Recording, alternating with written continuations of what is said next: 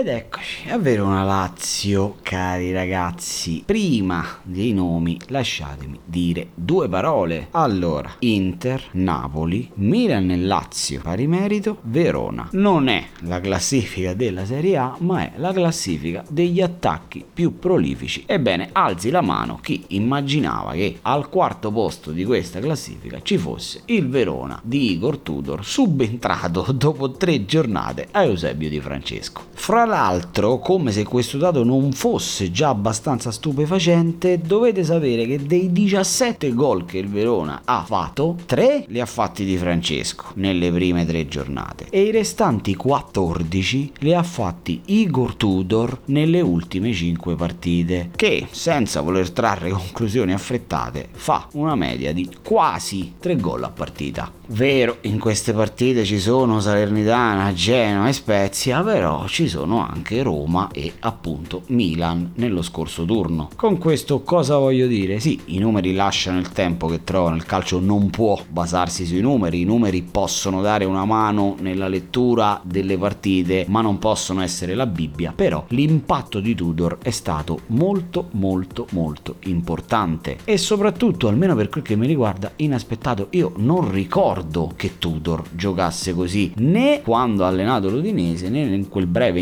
interregno in cui ha fatto da assistente ad Andrea Pirlo l'anno scorso sulla panchina della Juventus. Non solo, questi numeri ci dicono anche che chi pensa di poter scrivere con leggerezza il segno 2 su questa partita, secondo me si sbaglia di grosso. In ottica fantacalcio, fra l'altro Verona Lazio potrebbe essere la brochure del fantacalcio se vuoi spiegare a qualcuno cos'è il fantacalcio gli fai vedere una brochure con su i trequartisti del Verona e una squadra a caso di Sarri. Ad ogni modo, se da un lato mi aspetto che questa partita mi dica cos'è il Verona, mi confermi cos'è il Verona, dall'altro mi deve dire qualcosa anche della Lazio. Dei problemi della Lazio abbiamo già parlato e non mi dilungherò in questa sede a parlarne di nuovo. Ma da un lato la Lazio si è dimostrata un'altalena, battuto la Roma e poi clamorosa debacle a Bologna, adesso ha battuto l'Inter, vedremo cosa accadrà contro il Verona. Tenendo però presente il fatto, non possiamo ignorarlo, che la Lazio va tanto in sofferenza quando viene pressata e Tudor non solo sta pressando, ma penso che questa cosa l'abbia ampiamente notata. Lazio che ha giocato in Europa League, ha fatto 0-0 in casa contro il Marsiglia, hanno giocato Acerbi e Luis Felipe in Europa League perché? Perché sono squalificati in campionato. Ed ecco che leggere e vado a prenderla da fantacalcio.it Lazzari, Patrick, Radu e Yusai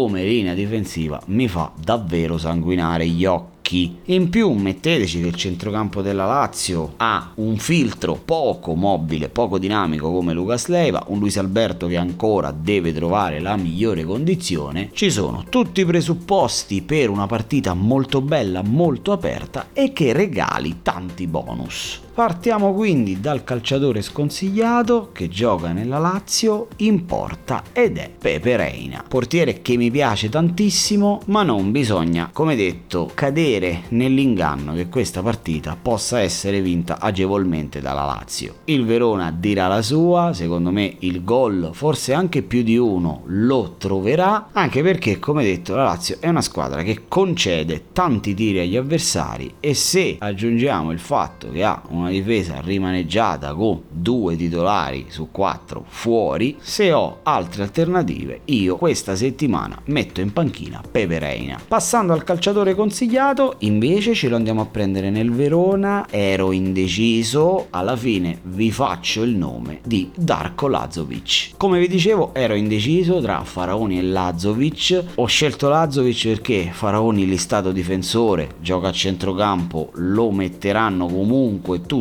a prescindere, anche perché gioca dal lato di Isai, un altro elemento molto particolare della difesa di Sarri. Ho scelto Darko Lazovic perché oltre a essere naturalmente un buon giocatore, quest'anno ha fatto solo un assist, è rimasto uno dei pochi a non aver ancora segnato, ha una fanta media voto di 6 ed è arrivato probabilmente il momento di portare qualche bonus. Nonostante debba, potrebbe doversi guardare da Lazzari, io in questa partita lo schiero senza indugio.